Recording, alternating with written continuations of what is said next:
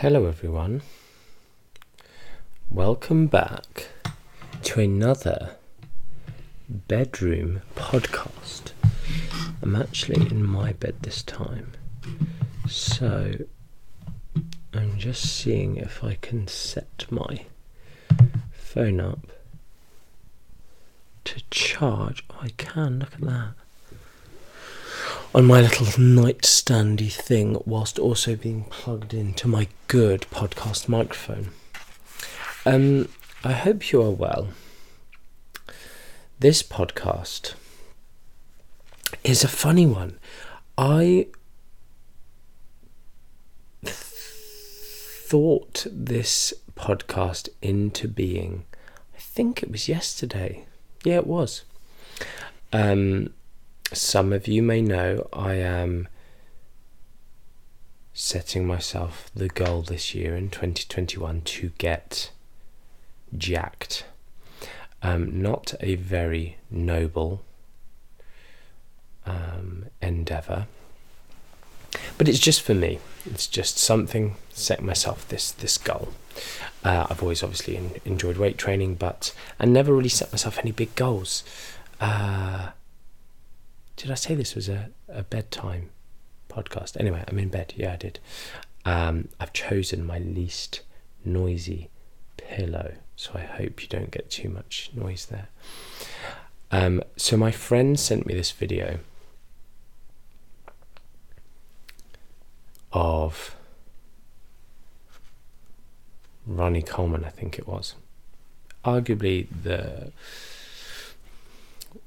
greatest bodybuilder that ever lived. I think he won the Mr. Olympia eight times. Anyway, that's by the by.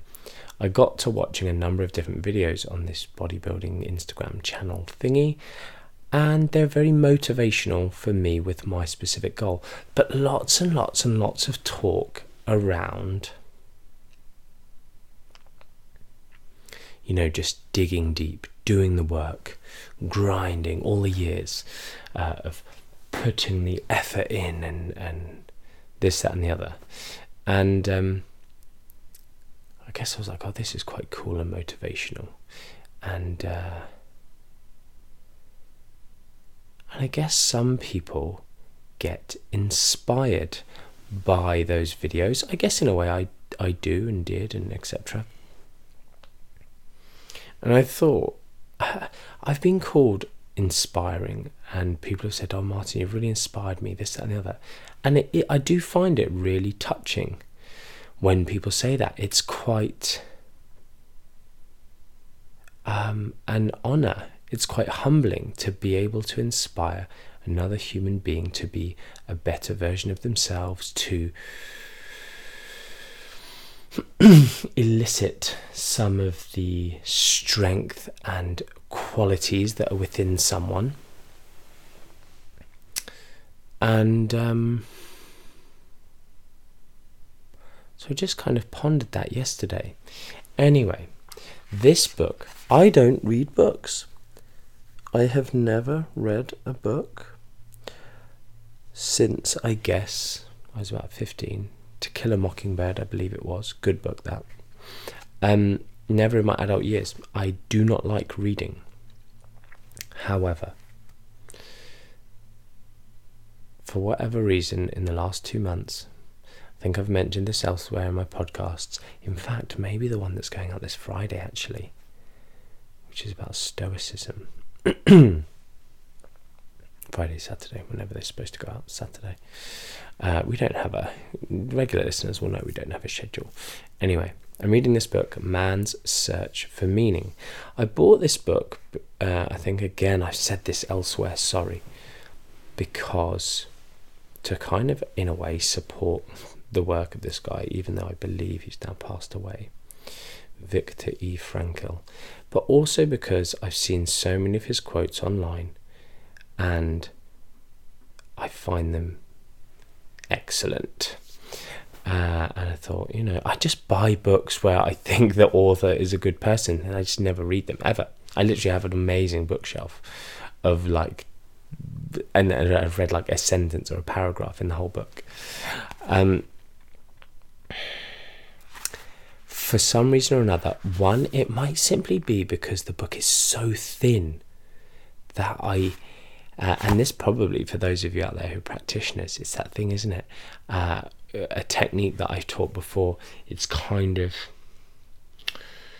I suppose it, has its roots a bit in like motivational interviewing, but um, yeah, I suppose that's probably the best roots to attribute it to. Giving someone a task so easy that they that it's almost embarrassing to not attempt or start it. Like, oh, can you do 10 press ups? No, 10 press ups is super hard. Okay, cool. Can you do one press up? Of course, I can do one. Okay, cool. As part of your training program, get you to do one press up every day. Uh, well, that's ridiculous. I'm not just going to do one press up. Okay, but can you just do one? Can you promise me you'll do one? Or, you know, there's different techniques. I'm not going to go into it now. Um, but essentially, they do the one, and ne- no one ever does one. They're down there and they do the three. The next day, they get down to do the one. They end up doing three or the four or whatever. Uh, people use this for like write one sentence to your book every single day. Just one. Commit and if you can't commit to one sentence, one word, like what can you commit to? If you can commit to nothing, then just give up. But what is the lowest common denominator? And then if you just take the time, so, oh, you know, I'm not going to do my piano practice today. Okay, do one minute of piano a day. Once you sit down, you pick up the pen, you play the first note, whatever you you know you read one sentence in a book every day you end up reading three or five or you know you have more time one day etc don't miss the day there's also that whole thing of uh, x's on a calendar and, and never wanting to break that chain anyway this was such a small task i guess i thought i'd read it and then all i thought to myself was you know i'm just going to read the preface and I read the preface and it was phenomenal. Anyone who's ever going to write a book, I guess in a way, you should also bear that in mind that the preface can really do a lot. I've never thought that. Obviously, I don't read books, but I read this preface and it was it just drew me in. And I'm I'm now 74 pages in, so it's not that far. It's not that impressive. Some of you book readers would be read like a book in a day. but this is huge for me. Anyway, I have just got to probably the most famous, and and actually, I I picked this up to bring to bed tonight, and I wrote the review in my head. You know, when people say what books, I was I, I just come. You know, does anyone else have conversations in their head? Of course you do. And I was saying in my head to you guys, to Instagram, to whoever, to the people who ask me questions, you know, what what books do you recommend? And I would say the only book I've ever read, because I am going to finish this, I reckon, um, is Man's Search for Meaning. The book starts incredibly strong and then just fizzles out. And that's because probably for the last five pages or so, I've not been enjoying it as much it's just a difficult read where I've been. Um, uh, the book, the Viktor E. Frankl is uh, a concentration camp survivor. I'm kind of assuming some knowledge because I am not wanting to repeat other podcasts, uh, but he's also a psychologist. Um, in fact, I just literally saw it in the preface. Um, Dr. Frankl, author, psychiatrist, sometimes asks his patients.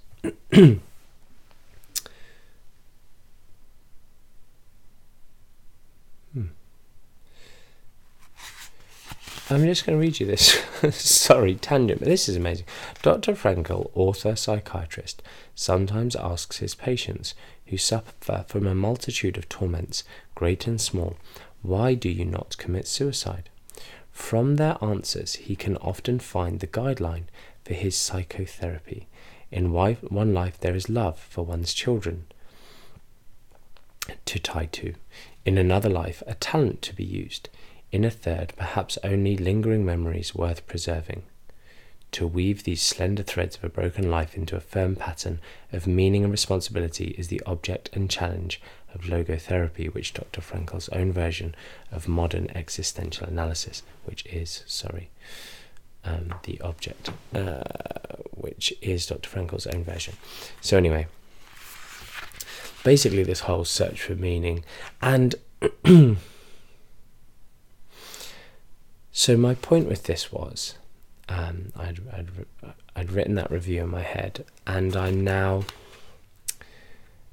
super motivated again because I got to perhaps the most famous quote from his book. I'm just looking for it now. So he's essentially talking about um, are we does man have no choice of action in the face of such circumstances? Um, he kind of says, Are we simply a product um, of the conditions and environment that we're, we're kind of in in our lives? Are we just a product of everything? Do we really have a choice? Or do we just react to that stuff around us? And um, it's an interesting point And I very often, as a tool in my own life, if I find myself annoyed with someone or um, or viewing someone else in a judgmental fashion, I often use this tool to say, well, what's led them to be like that? When I'm trying to forgive someone, um, what's led them to, you know, uh, like I literally read this earlier today, like a child cannot be um, held accountable for the circumstances that they're kind of brought up in, in terms of, I guess, maybe that was to do with. I d- I don't actually know what it was to do with, I guess, homelessness or refugees or something. Um, I can't remember where I read it. It was on my computer. Um,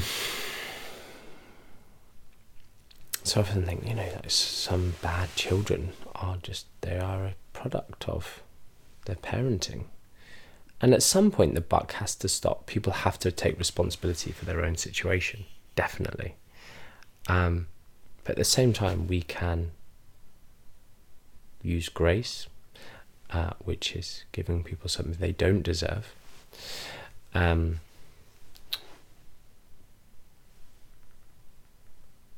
or mercy, not giving people what they do deserve, which sometimes is a smack in the face, or whatever, punishment, or you know whatever. Um, so, yeah, are people just a product of their circumstances?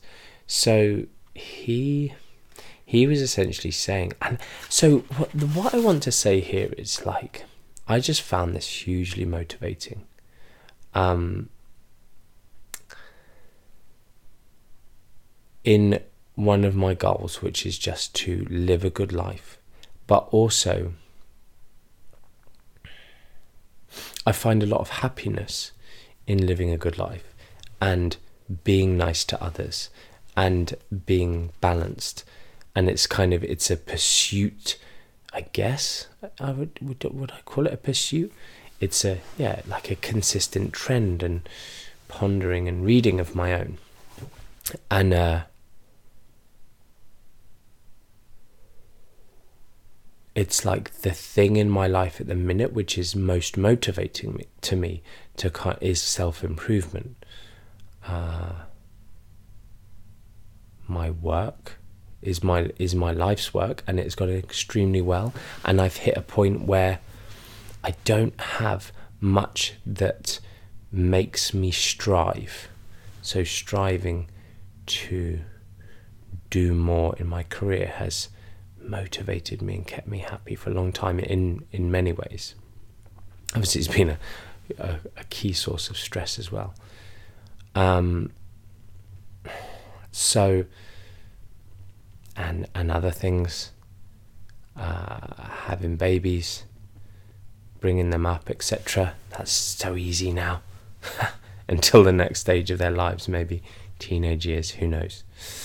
Um, so, anyway, it's motivating me, and this has motivated me to. And so, I guess in a way, when I was reading this, I just jumped out of bed. I ran and grabbed the podcast microphone, and I thought, I'm just going to record this.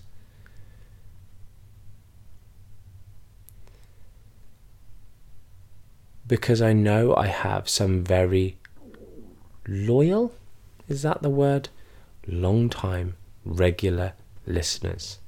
And I just want to provide the a bridge between Viktor's super motivating words.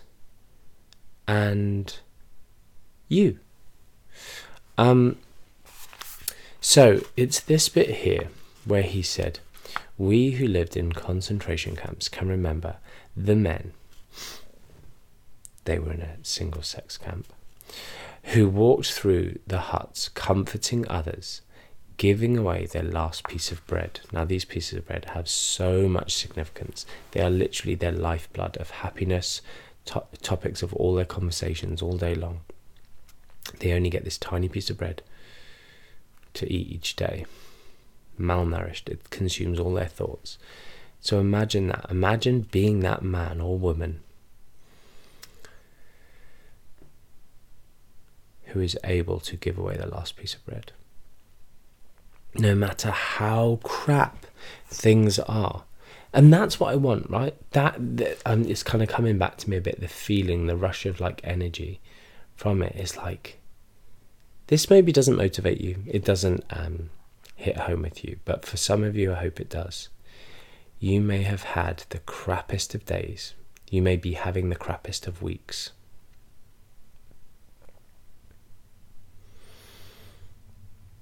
Months. It it's twenty. It, we've just gone through twenty twenty, right? And twenty twenty one hasn't been much better yet for many people. Maybe having the crappiest of years. These men that we're talking about here, they are in a concentration camp. Death is imminent. They are abused physically and mentally daily, but yet they find it in themselves to walk through these huts comforting others giving away their last piece of bread.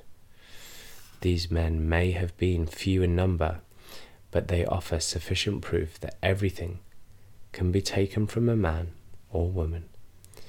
But one thing the last of the human freedoms to choose one's attitude in any given set of circumstances, to choose one's own way.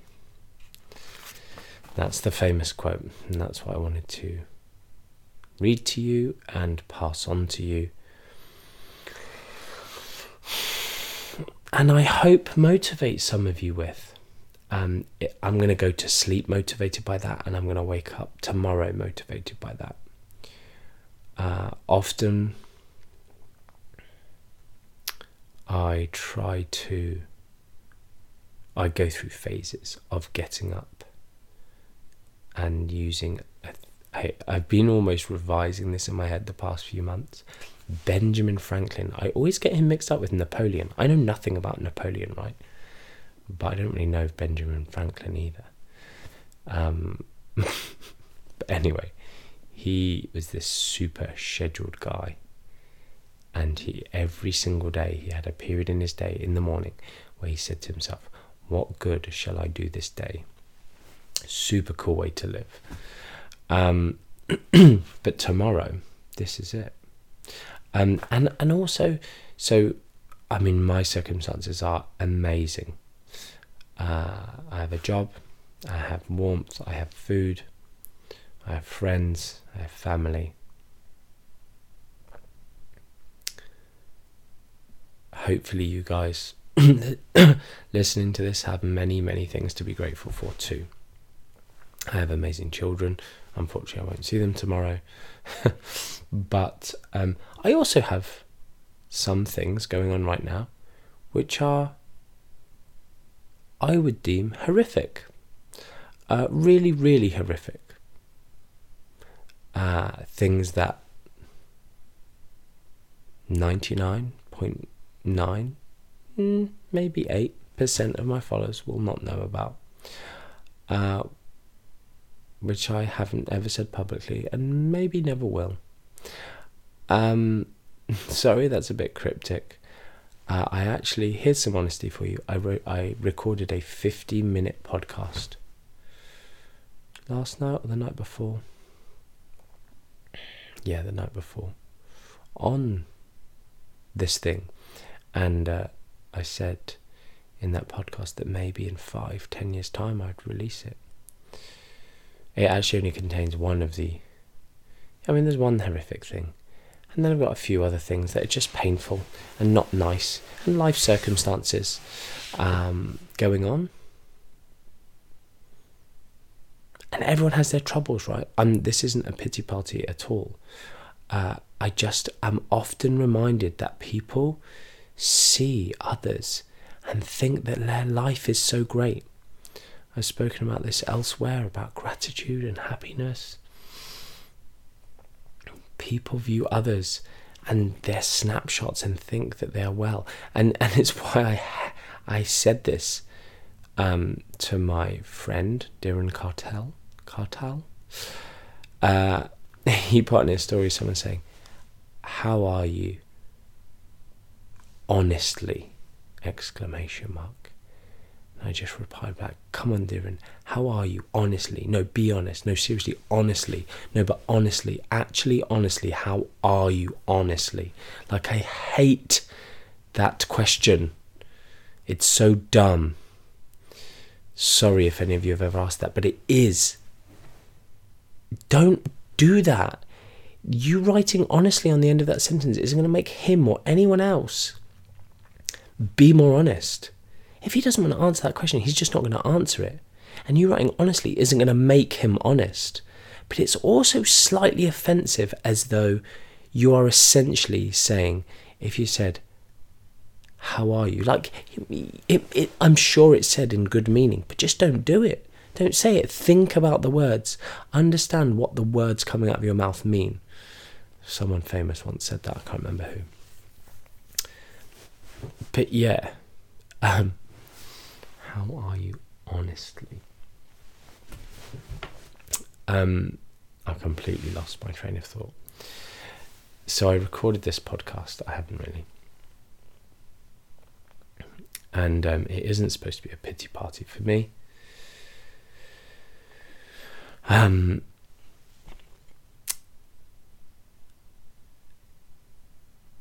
I, I I'm really good. Um, these things are going on. Everyone has stuff going on. But I am reminded by constantly that people like just view others and think that they have it great and that they have it so hard. But I consistently say this look outside yourself and your circles and your perspective. Look down the rungs of the ladder.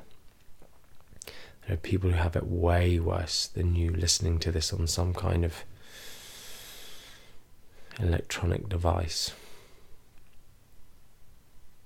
Who probably, maybe, manage to be grateful for what they have when you don't, or aren't, or are looking up and feeling.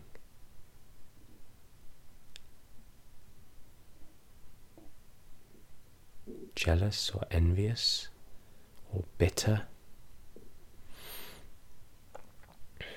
or lacking gratitude for what you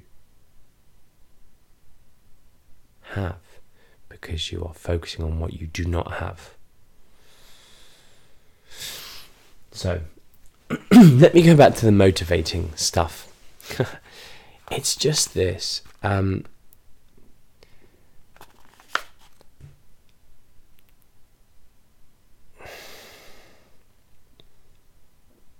yeah, so I did actually read a bit more. I've just realised there were always choices to make every day, every hour, offered the opportunity to make a decision, a decision which determined whether you would or would not submit to those powers which threatened to rob you of your very self, your inner freedom, which determined whether or not you would become the plaything of circumstances, renouncing freedom and the dignity to become moulded into the form of the typical inmate. That's maybe where I got to. And it's this thing the typical inmate, the typical person on this planet that is so upset that the traffic lights didn't change the way they wanted to, that they're having to wait in a line in a queue, that a learner driver is in front of them making them late. Like, this is my. I want to encourage you and inspire you. I want to encourage you to take a deep breath when you listen to this and maybe do a random act of kindness or just think of what you're grateful for. Realize that things aren't that bad. Like, things suck right now, but they're not that bad. And then encourage you that no matter what your circumstances, maybe give you some of this motivational energy this like inspiring thing of you do literally get to choose the way you view your circumstances.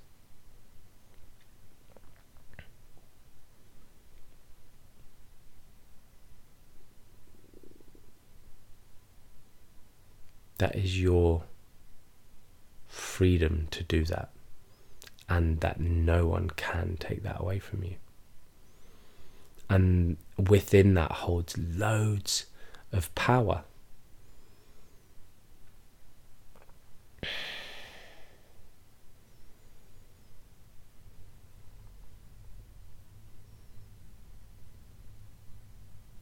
There's a cool quote, something about worrying about tomorrow is like paying a debt that you do not owe.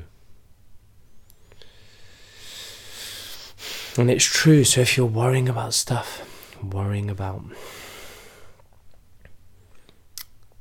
your future, your job,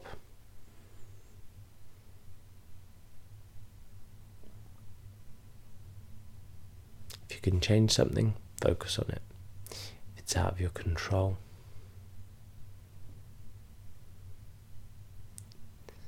it's not worth worrying about.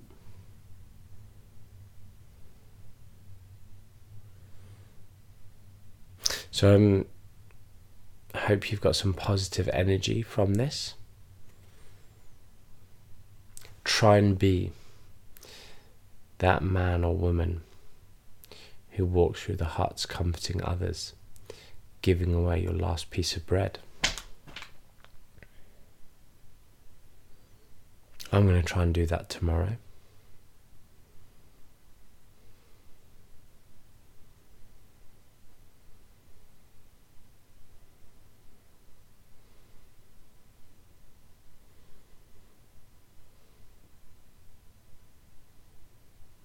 So until until next time. uh,